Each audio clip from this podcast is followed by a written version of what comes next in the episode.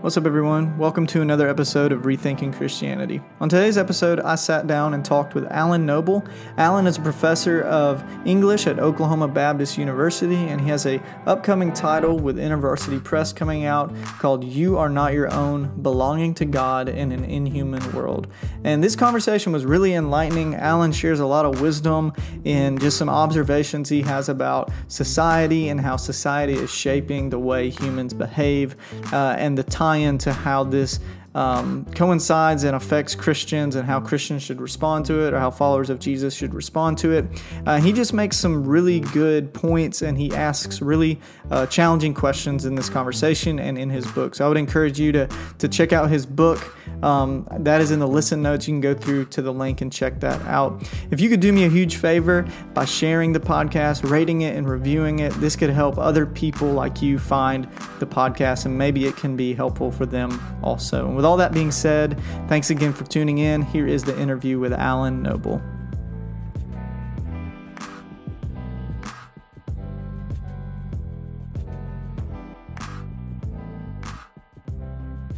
All right, Alan, thank you for coming on Rethinking Christianity. Alan is a professor at Oklahoma Baptist University, uh, and he is an author with InterVarsity Press, and he has a title coming out on September 28th called You Are Not Your Own Belonging to God in an Inhuman World. And so we're super excited to have you on. I'm, I'm really glad to kind of have this conversation. So thank you. Uh, thanks for coming on. Thanks. Yeah, I'm excited to, to do this. Sweet. So before we kind of dive into some of the subjects of the book, uh, I'd love for our listeners just to kind of hear a little bit about you uh, and how you kind of um, was led to. I, I, think I read you. Are you an English professor? Was that correct? Uh, Yep. Technically, awesome. I am. So, yes. So what led you to, I guess, where you're at now and, and teaching and writing uh, and some of the stuff that, that you're currently working on and doing? So um, I was very homeschooled, and during one very formative um, year of my life, uh, a group of us homeschoolers read Francis Schaeffer's uh, "How Then Should We Live," and um, Francis Schaeffer kind of blew my mind because here's this Christian who all these homeschool moms were saying is is um, you know orthodox and he's wise and but he was looking at secular culture and taking it for what it was, as opposed to uh, viewing secular culture with hostility. And in the 90s, growing up in sort of evangelical slash fundamentalist churches and homeschool movements, that was the predominant way we talked about society and culture was there's scary thing out there that's corrupting us unless we keep it away. And Schaeffer, you know, watched foreign films and you know discussed them in a thoughtful way um, and that opened my mind uh, because I loved music and I loved film and I loved books.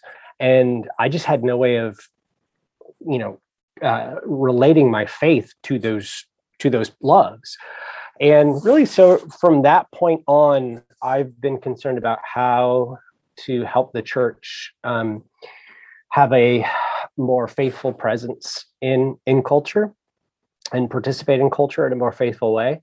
And the way my mind works, I like to think in terms of big systems. Um, um, so if there's a if there's one flaw in my writing, um, there's probably more than one, but if there's one, it's that I try to systemize things uh, uh, uh, too much. But I like to look at trends. I like to look at patterns. And so, over the years, as I've studied literature and read philosophy and different social commentaries, I've really become interested in the way that our society functions, eh, how we treat each other, how our habits form us um, and and what those things tell us about our assumptions and our beliefs and uh, these sorts of things. So, um, yeah, so I teach at Oklahoma Baptist University, and um, that's that's me. That's cool. That's awesome. Yeah, and so you have this title coming out that is one I find I just kind of as I was reading through some of the stuff about it, I found it really interesting because it's something that um, you can observe, but it almost feels like it's an impossible thing to deal with. I, I guess on a societal level, but I think the stuff you talk about is really interesting. And so you kind of talk about this idea of um, the fundamental lie of, I guess, modern society or modern mo- modernity um, that we are our own. So I'd love to hear what, where did that kind of desire to write on that subject start? Um, because it's a very, I mean, it's a it's a pretty big subject. So I'd love to just hear how did that passion and kind of that desire kind of begin. Um, so I was pulling together, and, and, again, this is this big picture habit that I have, um, which doesn't necessarily isn't necessarily a good thing, but it is a thing. So I was pulling together various concerns that I had. On the one hand, there are these personal experiences that I had in in a society that feels, in some pretty fundamental ways, inhuman. And so the question that would naturally rise my mind is, well, where is this coming from? Is there is there a pattern? Because I feel like contemporary life, even though we have more and more advances and conveniences and we know more about the mind and the body and all these sorts of things, and yet it feels unbearable. Like it feels like we're constantly burnt out and exhausted and depressed and anxious. It doesn't feel like things are getting better. Some things measurably are. Uh, so, f- for example, in you know in uh, issues of race and diversity and things, we've you know uh, uh, thinking about America, we've made some real progress. We have ways to go, but we've made some real progress. But but Otherwise, um, a lot of the things we think of as advances don't seem to compensate for the fact that a lot of people are very miserable. So I had these these personal experiences, and then I teach college students, many of them raised in, or most of them raised in Christian homes, um, who understand the gospel and understand their worth before Christ. And yet, when it comes to the senior year, they almost to a person will have a kind of existential crisis, and uh, it comes from feeling this tremendous weight this society has put on them to craft a life. They see their life as a project and they have to create the right kind of project. Only they can make their life meaningful. Only they can determine when their life is meaningful. And um, there's this feeling that you can never do enough. You always have to keep trying harder and being more and more successful. And um, feeling inadequate, inadequate uh, is a um, and unable to act is a very common response to that tremendous social pressure. So, in other words, they'll come to me and say, "I don't know what to do. Like I've been going to college, and now I'm supposed to go get a job. I just, I just don't want to do any. Like I don't feel like I could do anything because the pressure is so great." So I had my personal experiences, and then I had these uh, vicarious experiences where people were communicating to me about the difficulties of the contemporary world. And then, um, you know, uh, in my PhD, I studied secularization and I thought a lot about modernity and the changes from the Enlightenment and what some of those changes are. And it just struck me one day that um, that this idea that we are our own and belong to ourselves um, is at the core of a lot of the changes that we that we see in the modern era. And um, so I connected the two, and I thought, okay, well, what could could this at least in part, explain uh, some of these things. And uh, I decided, yes, it yeah. can explain it. So, so that's the book, exploring awesome. that question. Yeah. Yeah, and I, I would uh, 100% relate to what you mentioned about. So I graduated like 2018 or something, like the end of 2017 okay. in December. Yeah. And that first year out, I was just, it was one of the worst years of like I I have experienced because I felt like oh, I'm supposed to be able to get a job. So, you know, it's this idea that if you take the right steps, you'll get the right pathway or whatever. And so I, I 100% relate to that. Would you say that, and this is something, a, a conversation I have with a lot of people my age, um, and I've had it with my wife also, is this idea that you have to have like a purpose, like that, that you have to have mm-hmm. this identity and this purpose. Um, and something that I've talked about pe- with people is they've said like, I don't know what like my life, like, can I not just live my life? Like, do I have to have this, this ultimate purpose? Um, would you say that that's also kind of something that society has kind of shaped people into believing? There's actually a Pixar movie. I forget which one. It was really recently that came out that really dealt. I think it was called Soul, maybe. Um, yeah. But it deals with that whole issue of like identity and purpose. And the question was, is it really even necessary for you to have this complete purpose in life? Yes, that's a tricky question because on the one hand, um, okay, a certain understanding of purpose, yes, we do need. So yeah. life cannot be meaningless. And so in that sense, we have to have some some purpose. We have to be oriented towards, for example, the future. There, there has to be a reason that we put up with suffering. There has to be something that we're working toward that makes the suffering and the difficulties in life worth it. Otherwise, we're suckers for putting up with all this suffering. Okay. So, in that sense, every, everyone does need um, a, a, purpose. However, t- for the most part, when we talk about purpose and uh, the individual in the contemporary world, what we really mean is a, a unique purpose or an individual yeah, yeah, purpose, yeah. right? So not a universal human purpose, which I would say is to you know uh, in, uh, enjoy God, um, to know God and enjoy to glorify God and enjoy Him forever, but instead this personalized thing. Like I've got to have a certain kind of career, or I've got this path, or this is my shtick, or this is my identity, or this is my thing. And that is a um, that is absolutely part of this pressure. So one of the shifts that happens, and I don't go into the history of of modernity and the Enlightenment and stuff. Other people have done that, and it's I just didn't write that kind of book. But what I'll say is that one of the shifts that happens from the sort of medieval world to the modern world is that the the individual, the self, has on the one hand absolute freedom to create uh, a life and a purpose and uh, a trajectory, and in many ways that was a good thing.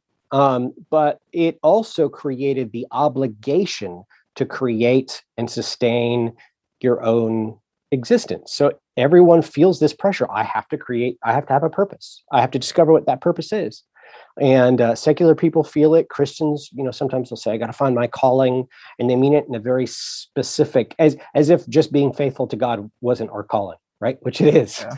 um, and so when you feel that when you feel again there's that that that analogy or that language of a project your life is a project or a story you're the only one who can tell that story. You're the only one who can define the project who can work on the project who can decide when it's done and uh, so you never feel complete. You always feel like it's not enough. Um, and so you're you're you know there's that that saying you know picking yourself up by the bootstraps uh, um, you know which is a, an absurdity because if you lift yourself by your by your feet um, you can't lift yourself yeah. by yourself. That doesn't work. But that's that's kind of what the modern person is is pressured to do. You have to by yourself make your life meaningful. And that's just not how that works. Yeah. Yeah and i think that that the, the idea of a universal purpose i definitely agree is very necessary just for the health of society. Um, but that kind of the other side of that the individual purpose is what i think people have kind of or at least i have struggled with at times and what you what all you had just talked about. Um, would you say that kind of this idea of like you know so the title of the book is like you're not your own, but this idea or this lie of that you are your own, this individualized way of viewing living life, do you feel like that that is kind of making um, the modern world sick in a way, um, or the way society is shaping humanity is making the way individuals operate just kind of like sick, I guess you could say? Yeah. So the way I've come to understand it is, I, I, I think for the most part, people in the church and outside the church um, assume the way they understand what it means to be a human being is that we are each fundamentally our own and we belong to ourselves. And because of that, um, we shape our laws, our values, our aesthetics, our morality, our ethics, our our art, our entertainment, our habits, our practices, our uh, politics, everything um, around that understanding of what it means to be human. So, for example, we even do this with fashion. For a contemporary person, one of the main tasks of your clothing is to portray your identity. Um, because if you are your own, that's your task. You have to be someone, and only you can make yourself someone.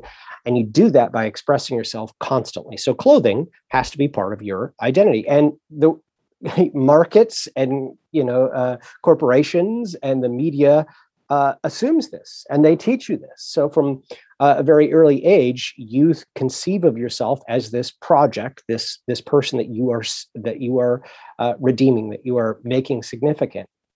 And i do think that it, it does make us sick. And and the reason for that is that I don't think what it means to be human is that fundamentally that we are our own. I think we we belong to Christ, and because we belong to Christ, we also uh, have obligations to our neighbor and our families and to God's creation that we don't get to just dismiss um, or or elect to to recognize whenever we want.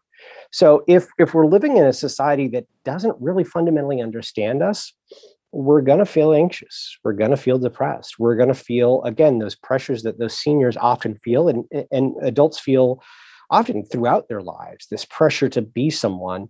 Um, you know, I said the, at the beginning, part of the inspiration for this was just the the experience of modern life, which is an experience of burnout for a lot of people. You feel exhausted all the time. You feel like you're not doing enough. You feel inadequate. You feel depressed. You feel anxious. You feel like there are a million ways that you are failing and falling behind and missing out. Um, and to live in that space perpetually um, does make us sick. And we know it too. That's one of the weird things is like we know that, that, we're depressed and sick. Um, we just don't recognize the root causes. Uh, so instead, we find ways of coping. Yeah, yeah, for sure. Do you feel like this is a this topic? Um, I think it's something that definitely resonates with Christians um, because it, it kind of, at least in my faith and growing up, the idea of like belonging to Christ is a thing that is talked about. But you know, I think these subjects are still like applicable to those that are, I guess you could call secular or whatever, that are non-Christian. Do you feel like this conversation is something that resonates with people that are are are not Christian? Uh, also, or have you been able to have conversations with people around this idea? Mm-hmm. Yeah. So, what I would say is that that the response, which is that we are not our own but belong to Christ, is very difficult for it's very difficult for Christians to accept. I mean, we can say it like, "Oh, I yeah, believe yeah. I belong to Christ," but the actual idea is is kind of frightening for a modern person because it means letting go of autonomy. It means recognizing that that there is a source of authority outside of yourself, and that makes us very uncomfortable. And I think most people in the church continue to operate based on that contemporary anthropology, thinking that they are their own. And really, they're just choosing Christianity because it's helpful to them or it's productive for them or it works for them. We'll say, oh, Christianity works for you, good for you, but it doesn't work for me. So that aspect of it, I think, is is is very difficult for Christians, but especially for secular people, because it is it feels so unnatural to the modern way that we live. Yeah that said um, particularly the first half of the book where i'm describing you know the implications of living in this world that assumes that we belong to ourselves i think or at least i've, I've tried to write a book that that's not directed you know in uh, primarily at christians but is just at anyone living in this world who has experienced these traumas these sufferings these burdens and how inhuman they are and wants to some kind of explanation for where they're coming from, where these things are coming from. And so I would um, I would say that if you're someone who's not a Christian and you're uh, you know a little put off by that title to to consider to read through and consider especially the first half um, and i think you might find that it's um, more reasonable than you than you suspect yeah that's awesome yeah, I think, and I at the very beginning, and so I'm glad you kind of brought that the, the first half book. At least I think this is at the very beginning. Um, there is a excerpt that kind of talks about uh, this idea or this illustration of lions. Uh, and or was it tigers in zoochosis? Is that am mm-hmm. I pronouncing that word right? So yeah. I when I was reading through this, I was like, this is like a great illustration for just America, at least on, in America. I know American society, uh, and this I think long this human longing for something more uh, and yeah. that is is kind of we've been what we've been talking about we've been tricked into believing this idea that it can be resolved by all this other stuff um, so i'd love for you to just kind of ex- like i don't want to give it away so i'd love for yeah. you to kind of explain that this idea of like lions and and zoochosis Yes. So zoochosis is, it's not a technical term, but it's a popular term for that condition that animals have in, um, in captivity when you uh, you see them in the zoo and typically there's like a track that you can see. It's a lion or a bear or a similar animal and they've been pacing around typically in like a circle or you know some yeah some kind of a circle and you can see it on the ground. There'll be like all this grass but then there's this path and it's not just because they use that path as they wander around and play during the day. It's because that animal is walking in circles all day long which we would say if a human did it is a, a sign of mental illness, right? Like some something something is deeply wrong, and in fact, that's what zoochosis means. It's uh, it's a, a psychosis and mental you know uh, suffering for experienced by uh, an animal in captivity, and um, what, what what I find super fascinating about zoochosis is when you think about a modern zoo, these are habitats that were designed by people who knew who know you know more about let's say a black bear than a black bear knows about itself in a sense right? They know about their diet they know all these things about the history and evolution and all these things about so they can design it very intentionally. Experts working at this and yet they create these habitats where these bears are sick. They're fundamentally sick so that's striking to me that you can intentionally make a, a, habitat for for an animal that is still not actually for that animal as it really is. It's for in the book what i you know a, a, a mythical animal a let's say a brown bear that could live in a zoo which is not right.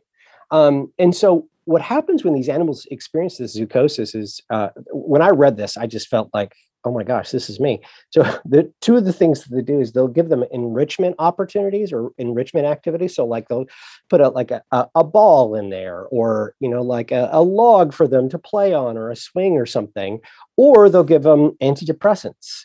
And yeah, and so when I read that, I was like, that's oh my gosh, is this me? Like who has psychosis? Because I feel like that's what society does with me. It's like here, if you're if you're miserable in this society that doesn't work really well, then uh, try these antidepressants and uh, here's some things to distract you. Here's a ball. Here's a cell phone. You know go play.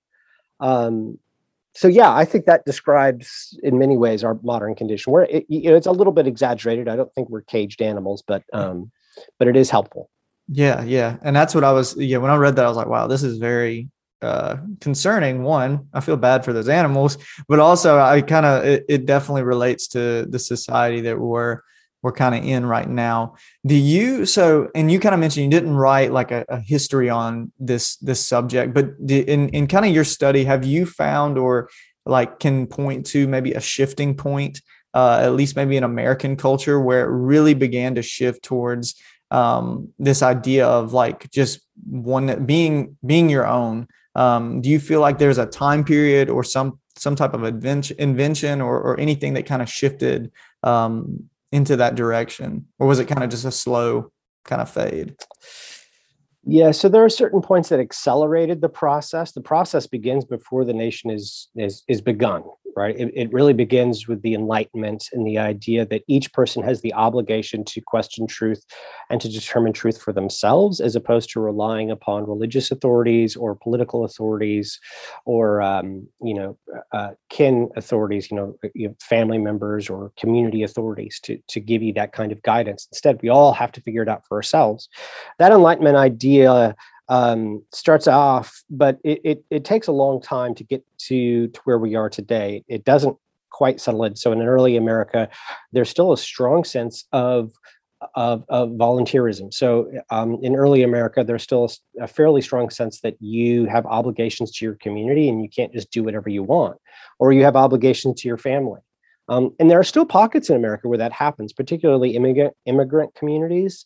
Typically, I, in from what I understand, the first and second generation of of an immigrant community um, from many places in the world, they will still retain that sense that they have obligations to their family that are good and natural and that they should respect.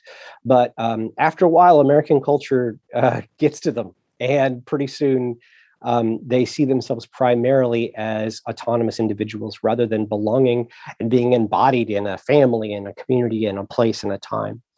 Um, but some of those acceleration points, you know, I would say, um, you know, the First and Second World War accelerate that. The rise of mass media uh, accelerates that there's this you know moment in the early 20th century where we have the first world war we have massive changes in transportation and technology and communication.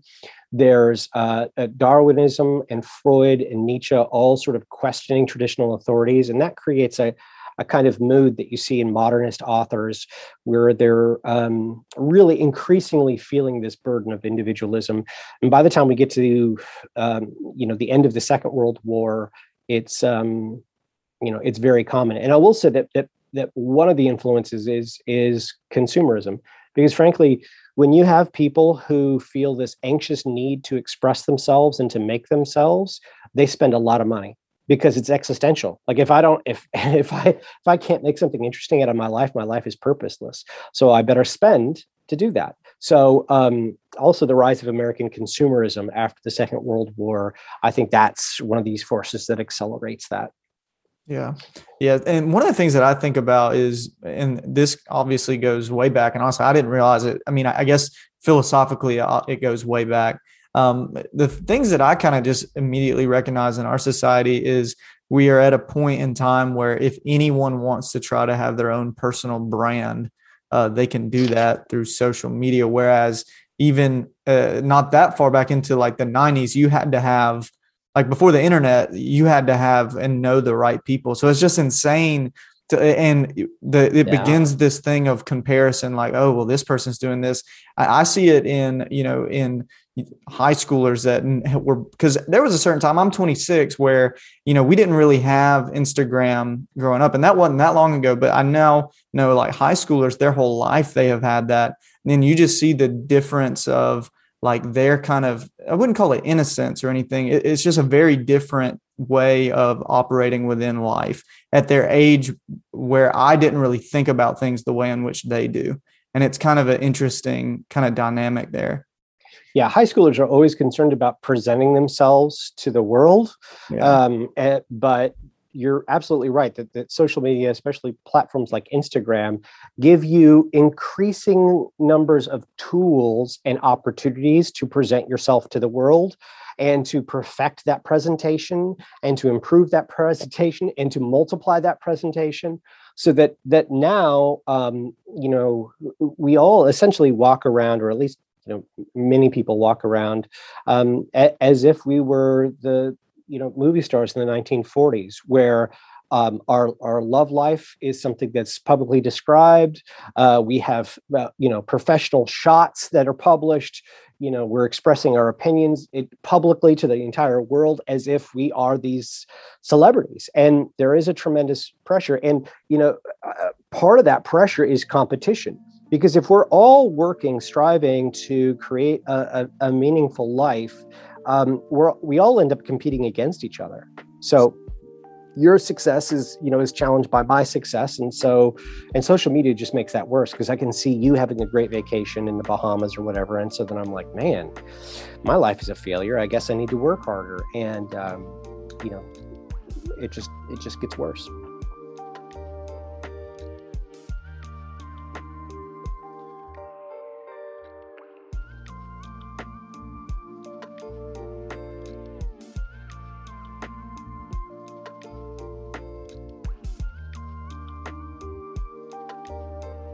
I'd love to talk for really quickly. So I watched some YouTube videos that you did in regards to the book, uh, and you talk about, and I think this is something I guess people probably, re- I guess you can really recognize within the last couple years about like workforce and um, mm-hmm. and things like that, and I guess the impact of this concept or this philosophy of individualism and the impact it has on companies and the way people operate in the workforce and, and productivity and efficiency. And one of the things you point out that I'd never really thought about very often is the idea that um, people are given like vacation or lunch breaks or, or whatever it may be simply for the sake of improving the efficiency or the output or the income of the companies and so it's it's almost like i think you mentioned in the video it becomes an issue when treating people with dignity is no longer a way to reach more efficiency.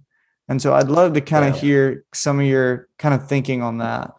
So there's a recent um, article I read in I think the Harvard Business Review. It was this company did, did this survey asking employees what perks they wanted most in their jobs, and the number one perk that people in the study um, asked for was um, natural lighting. Um, so uh, in other words, the thing that American employees want the most is sunlight.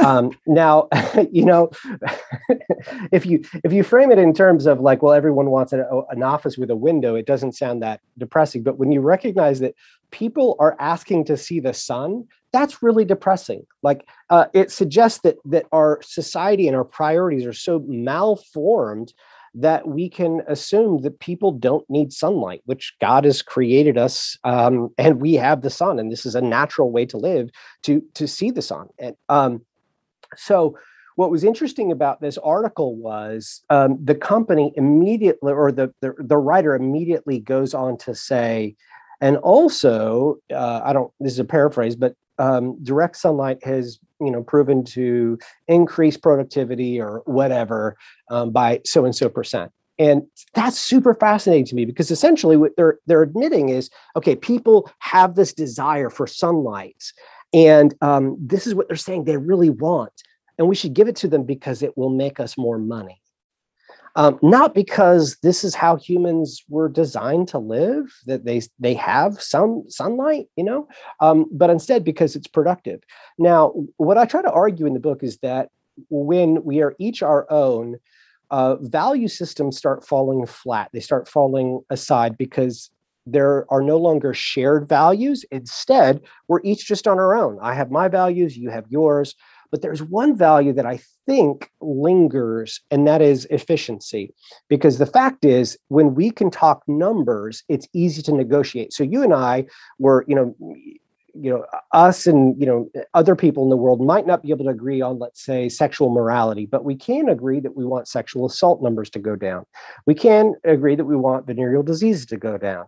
Or um, we might not be able to uh, agree on whether it's um, you know the ethical responsibility of a company to provide employees with um, sunlight or or a healthy work environment but we can agree that uh, increasing productivity is beneficial and good. So what happens is that i, I do think um, and here i'm working with this the ideas for this uh, french philosopher named jacques ellul uh, and uh, he he argues in the technological society that technique is this powerful, powerful force in the modern world. And by technique, he means methods for increasing efficiency. And I think he's right. Um, I think when when we are our own, what we end up falling back on is efficiency, and we no longer have a sense of responsibility to, let's say, employers. Uh, or employees that you know we need to treat them with dignity and respect as humans we need to Instead, we just need to treat them with respect insofar as it increases profitability or efficiency. And as you mentioned, the problem, well, that's problematic in itself, yeah. but the problem really shows up when, okay, what happens when, let's say, I can get you, uh, let's say they design a light that accurately mimics natural lighting. now, is it okay? right yeah. or or what if i can give you a pill or a vitamin supplement that gives you the benefits of physical benefits of natural lighting without actually giving you a window? Does it matter? Do I still have to treat you humanely by giving you lighting? Um, and so this leads to all kinds of problems. Yeah, it it it definitely does. I and I am, you know, I try to think through these things because I am thankful. I'm I'm not necessarily in that kind of situation, but there's so many people that are having to work in these kind of ways. I mean, and they're trying to make ends meet, uh, and they have really, honestly, in a, in the way our world works, is no real choice in the matter of like right. they have to. I mean, they have to pay their bills, they have to do what's right, and so when, and it's like I kind of begin to ask myself the question of like how am I part of this problem? Like, is my consumerism driving these issues? Uh, and and so I would love to kind of, as I've kind of addressed that myself, and I think for for me personally, the way of Jesus, I think, is brings resolve to some of these things. Um, maybe not, it doesn't resolve it necessarily the specific issues in in America, like practically, uh, because not everyone is going to follow Jesus. Um, but for me individually, it begins to help me like work out of different convictions rather than this idea of being my own. Um, okay. And so you kind of talk about, uh, I want to pronounce this correctly, is it the Heidelberg Catechism? Mm-hmm. Um, yeah. So it answers the question uh, What is your only comfort in life and death? Uh, yeah. And I found this to be really good. And I have it here. You, you probably have it memorized. Um, but I, I, if you want to kind of Go quote ahead. it. No. Uh, so it says that I am not my own, but belong with my body and soul, both in life and death, to my faithful Savior, Jesus Christ. And that first part that that I am not my own uh, is such a, and you've kind of we've already mentioned this. It's so opposite of what, especially people that are being born now. In in 20 years, they will have probably not often thought of that concept of that I'm not my own. Um, whereas maybe past generations maybe in a little bit ha- would have would have thought in that way. Um, so how is the how do you find this to be the resolution? Um, I guess on an individual level. Yeah. So first of all, I find it incredibly fascinating that these the Heidelberg Divines, that's the name for the authors of this catechism, and uh, you know, 500 years ago, essentially, um, when they're asking this question, first the fact that they the the first question they ask about trying to to to, to describe the Christian faith is what is our comfort, um, which really resonates with me because I feel like I really do need comfort in life and in death because uh, life and death are filled with discomfort and anxiety. So I'm really fascinated by the fact that they essentially begin with this this problem of existential dread, right? Like you need something to comfort you. But then the idea that you, as, as you said, it's very counterintuitive that we are not your own, that being the comfort. I think for most modern people, being our own is the one thing that does provide us comfort because now other people can't harm us or control us. We are the, you know, the captains of our own ships. Um, but this says, mm, no, actually, it's the fact that we belong to God that grounds us. So in the book, um, you know, I and I and I discuss this in the book. I I would love to have written a book where I say here are the five steps to getting rid of all this anxiety, getting rid of our zoochosis, right, and to fixing societies that we live in, in a humane society. But um, this is not a work of fiction, so I have to just be honest and and say. Um, I think there are real and meaningful things that we can do in our personal lives and in our public spheres um, to make changes and to challenge these lies about what it means to be human. But um, I don't have any faith that we are going to radically change society. So this is not a uh, here's how we redeem society book. yeah. Um, and so, for for example, um, if you help employees recognize that very often their employers are going to treat them humanely only when it's economically beneficial. That's helpful for them. That's helpful for them because they can see how they're being valued and they can push back against it and recognize, hey, you know what? Actually, my worth is not uh, established by my efficiency. It's not determined by how efficient and productive I am. It's actually uh, uh, established in the fact that I'm made in the image of God. All right. So that's helpful. But the reality is their employer is still going to treat them that way. Yeah. And the rest of society is still going to treat them that way.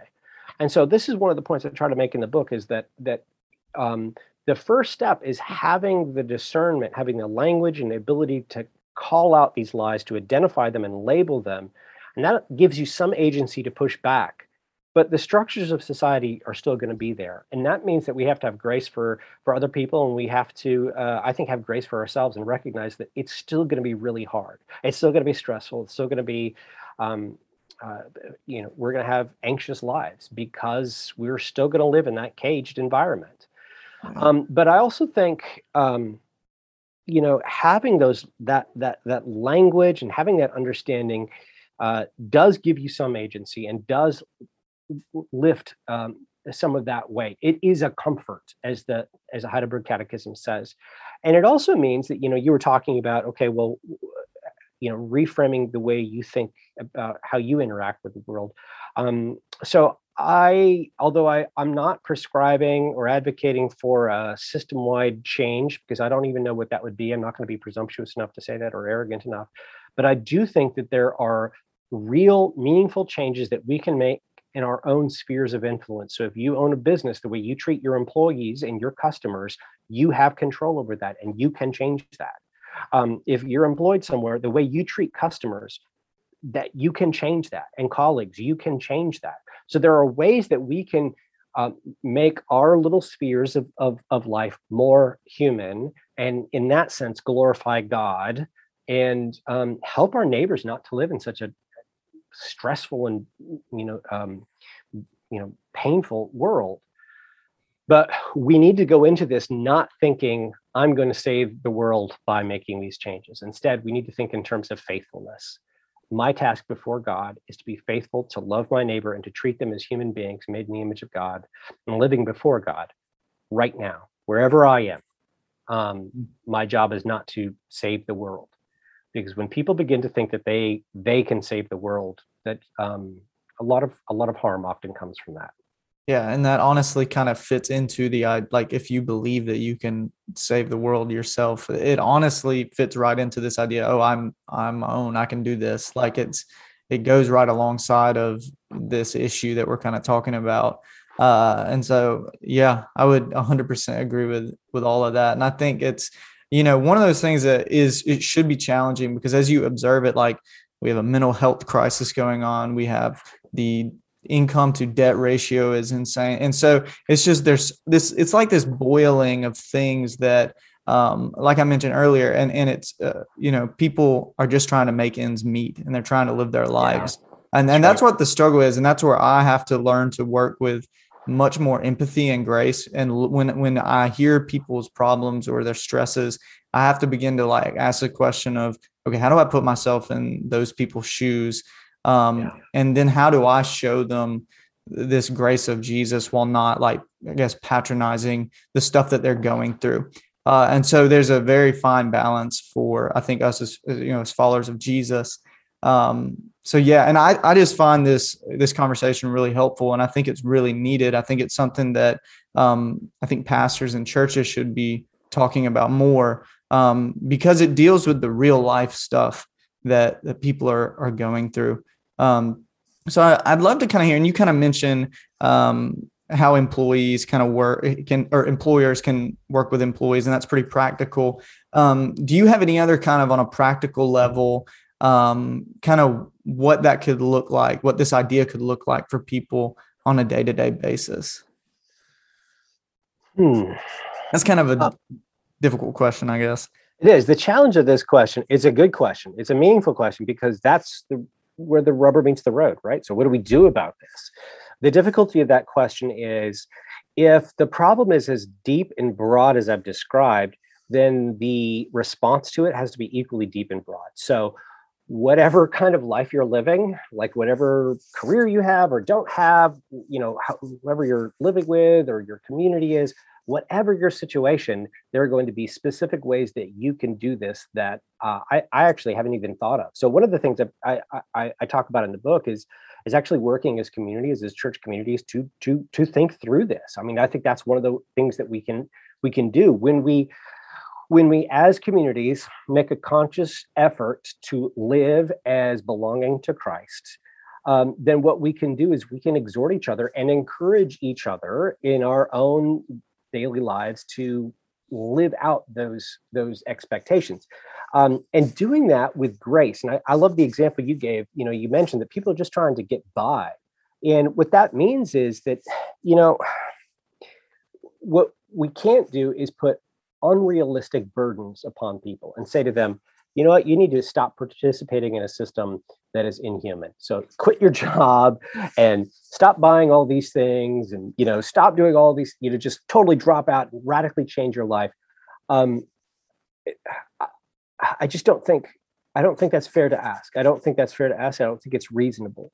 And so what we have to do is we have to support each other and encourage each other. In our local communities we have to look for opportunities I think um, one of the things that practically that I think about is the way we talk about careers and futures, uh, especially when we're talking to young people, because I think it's very common for young Christians to feel that fundamentally, again, their life is a project, and they've been told this by their parents, by elders, by pastors, whatever, I'm not in that language, but there's still that pressure. They've still been taught it in some way that they've got to make something interesting and meaningful and exciting and powerful whatever, uh, popular out of their life.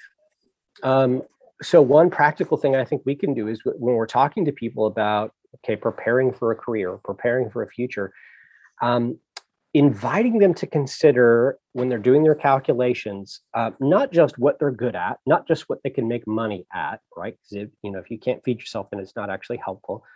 Um, not just what is um, in in demand but also what does your community need? Mm-hmm. because very often i think we just ask a few of those questions. We ask okay what am i good at? What do i enjoy doing? And what can i get paid for? And those are three valuable questions but if we're not around, we also have to ask, what does my community need? And so that might mean you look around and you think, you know what, I want to be another pastor, but maybe your your hometown doesn't need another pastor. Maybe it doesn't need another doctor. Maybe it needs a public school teacher that's going to be underpaid and works tirelessly but that's what your community needs somebody who's dedicated to raising and caring for and educating children right um, so i think that's just one small thing that we could do that could radically reshape the way we think about the trajectory and purpose and drive of our lives.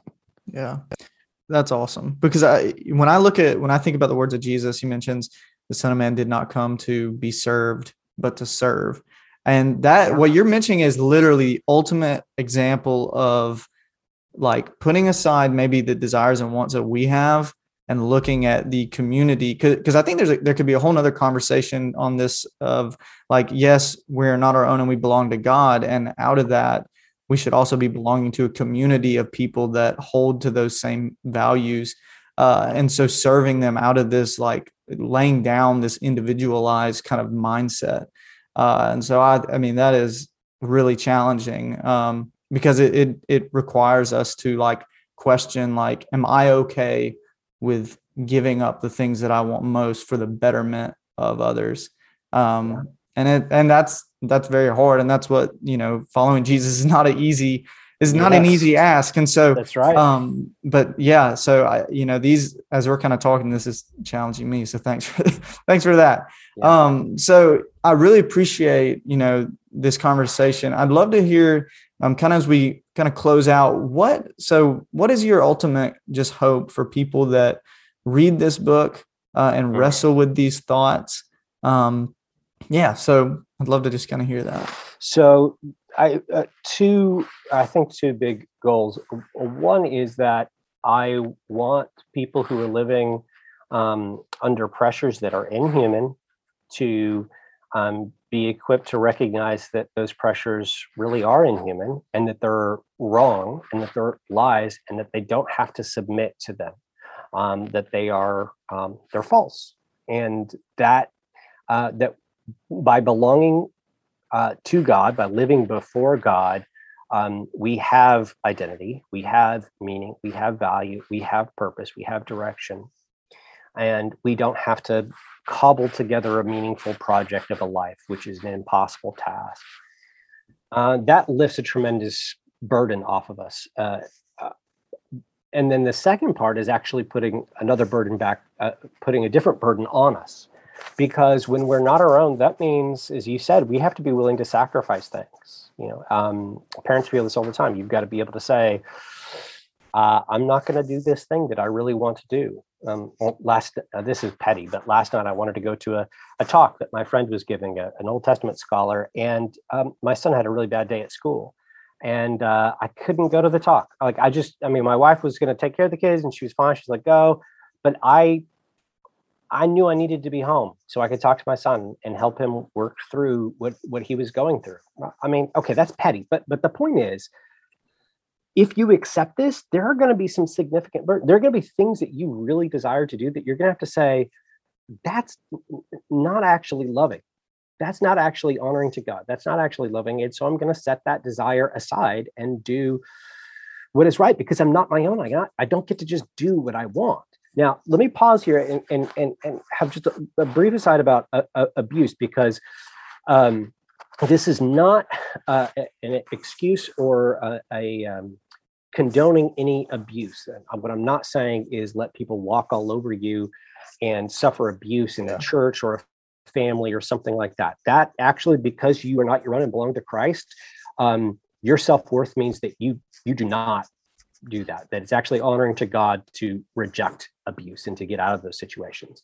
Um, but in non-abusive situations, you're still going to have to sacrifice. And so, I guess in one way, I'm I'm I'm trying to help people see that this burden that they feel is not really on them. It's a false burden society's placed. And instead to recognize they have another burden, but it's a manageable burden and it's a good burden. It's a burden for the good of your neighbor. And that's a beautiful and and and it's a burden that doesn't determine your worth that's a that's the key thing right so like this burden of loving and sacrificing for your neighbor this is not what makes you good this is not what makes you meaningful this is not what gives you identity it's because you have those things that you seek to honor and love and treat your neighbor with dignity. Yeah. Um, so yeah, that's what I would say. That's my goal. That's awesome. And I would, you know, and what you mentioned about that that burden, um, it's kind of an interesting thing because it's a, a burden that when you live it out, and I think this is applicable for Christians and non-Christians, serving the fellow human, I think brings fulfillment um, in a way that is just like unexplainable. And I believe, as a Christian, I believe there's a reason that that's unexplainable. It is inexplainable because it's the way that Jesus presents and the way that, that God wants us to live our lives out. And so I think that that's what's so cool about that idea is that um, when you have this burden, it is one that does bring fulfillment uh, in a different kind of way, not in the way in which maybe we've been taught to believe that we ought to have fulfillment, but in a very, very different kind of way. So, Alan, yeah. I really appreciate you coming on today um, and just kind of talking through this book. I'm, I'm definitely going to read through it, and um, it's challenging for me. I, am going to request this to, to other people. I'm telling them they need to get a hold of this. I think it's something that our, our society is dealing with and will continue to deal with. Um, so, Alan, thank you so much for, for coming on Rethinking Christianity and, and chatting with me today. Thanks. It's been wonderful. Thank you.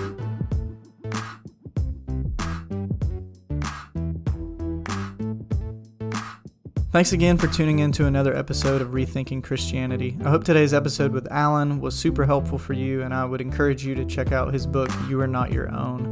If you could do me a huge favor by reviewing and rating the podcast, that would be super helpful in helping others find the podcast that may need our episodes and the stuff that we put out. If you want to follow us on Instagram, you can find us at Rethinking Christianity Podcast. Um, I put out a lot of other content there, like some videos and quotes and just different things like that. And you can stay updated updated on when new episodes for the podcast will be out. So, again, thank you for tuning in. Until next time, this is Blake and Rethinking Christianity.